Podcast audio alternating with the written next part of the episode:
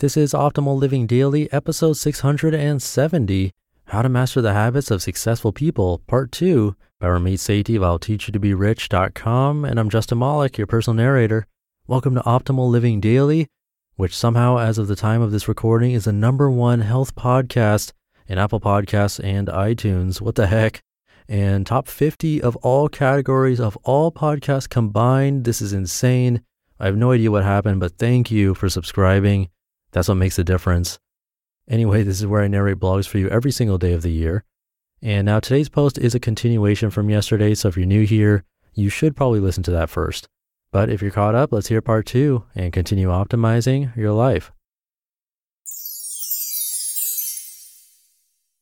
How to Master the Habits of Successful People, Part 2 by Ramit Sethi of I'll Teach to Be Rich.com. Getting in shape for a marathon? What most people do. Say they're going to start training by running three miles, four days a week. They accomplish their goal for the first week or two, but soon life gets in the way. Then they run whenever they get a chance. What successful people do commit to running five minutes a day every day for the first week, then 10 minutes every day the next week, and so on.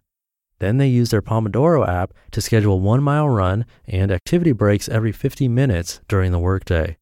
At the end of three months, they're running 60 minutes a day in addition to the activity they're doing during their work breaks, which could add up to an additional six to eight miles a day. At that point, running has become such a habit that they can create whatever training plan they need to get to the finish line. Sure, it's easier to do just enough to get by, to do what you're used to doing. But if you seek out opportunities to create phenomenal returns, success will come easier than you think. Combine that with relentless focus toward your primary goal and success habit number three, and you'll be unstoppable. Success habit number three always have a mentor. I recently flew to LA along with two senior IWT staff to visit my mentor, Jay Abraham, for strategy advice. Over the years, Jay's insights have changed my life. His book made me over $100,000 in one month. He helped me double my business in one year. I applied his advice to my personal life and had amazing experiences in just a few months. Years ago, after I bought his book, Getting Everything You Can Out of All You've Got, I heard he was launching a program for small business owners, so I applied to be in it. He checked my references, read my application, and offered me a spot. It was an approximately $25,000 program, plus I had to fly from New York City to LA every month for 15 months just to get 45 minutes of his time. And I would do it again for 10 times the price. But you don't have to spend $25,000 to get a mentor. Mentors don't always have to be people you meet face to face. You can get access to successful mentors from the books or blogs you read. With a $10 book or free from the library, in two hours of your time, you can learn from a lifetime of someone's work and expertise. I'll take that ROI any day. To take this idea to the next level, you can actually follow up with the authors you read is as simple as sending a quick note to thank them for writing the book and telling them specifically how you found success through their advice. They love this.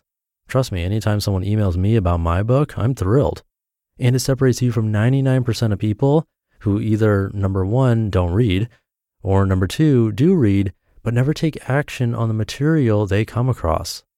If you do have the opportunity to build a personal relationship with a mentor, have crystal clear expectations for what you want that person to provide for you. Here are a few things to keep in mind. Number one, don't focus on getting paid. You want to optimize for learning and make sure that the mentor knows this.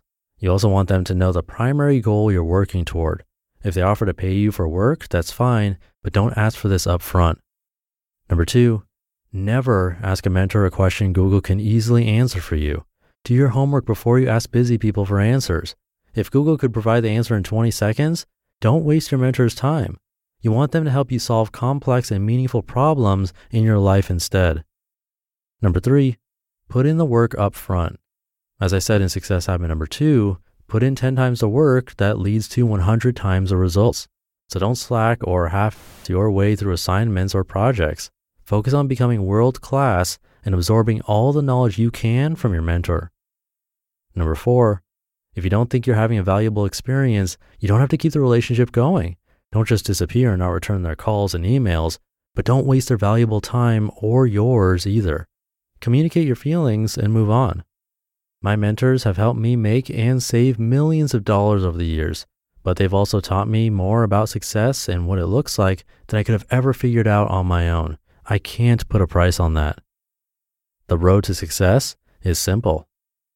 When I look back on my life, I can't think of a single success I've had that doesn't somehow tie into one of the three success habits I shared with you. And that has taught me a great lesson. Don't complicate things. I talk to students, friends, and colleagues every day who used to be like me, bent on listing out everything they want and then scratching their heads when they don't get it. Achieving extraordinary success takes extraordinary focus and a willingness to let all of your other wants take a back seat to your primary goal.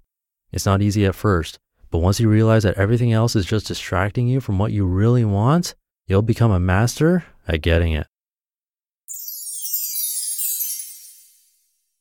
You just listened to part two of the post titled How to Master the Habits of Successful People by Ramit Sethi of I'll Teach to Be Rich.com. We're about halfway through the week. Hope you're having a great one.